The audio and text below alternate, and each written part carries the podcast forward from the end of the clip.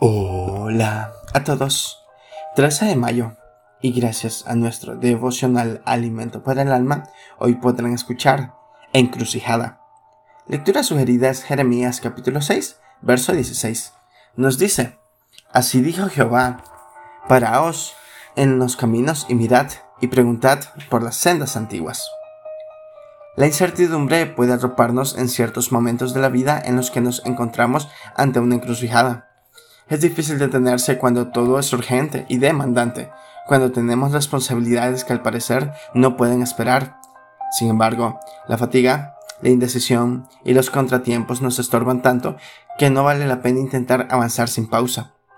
El profeta Jeremías nos dicta literalmente la instrucción de Dios, pararnos en el cruce del camino, mirar y preguntar cuál es el camino correcto. ¿Cuántas veces hemos elegido un camino equivocado por no detenernos?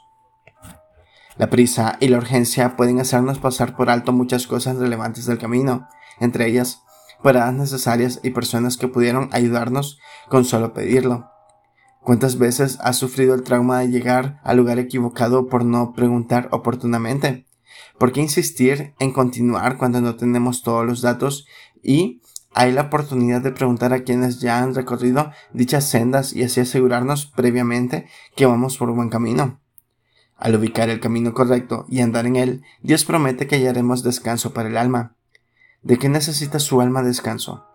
Tal vez tantas cosas y personas de las que siente el único responsable, familia, trabajo, iglesia, etc.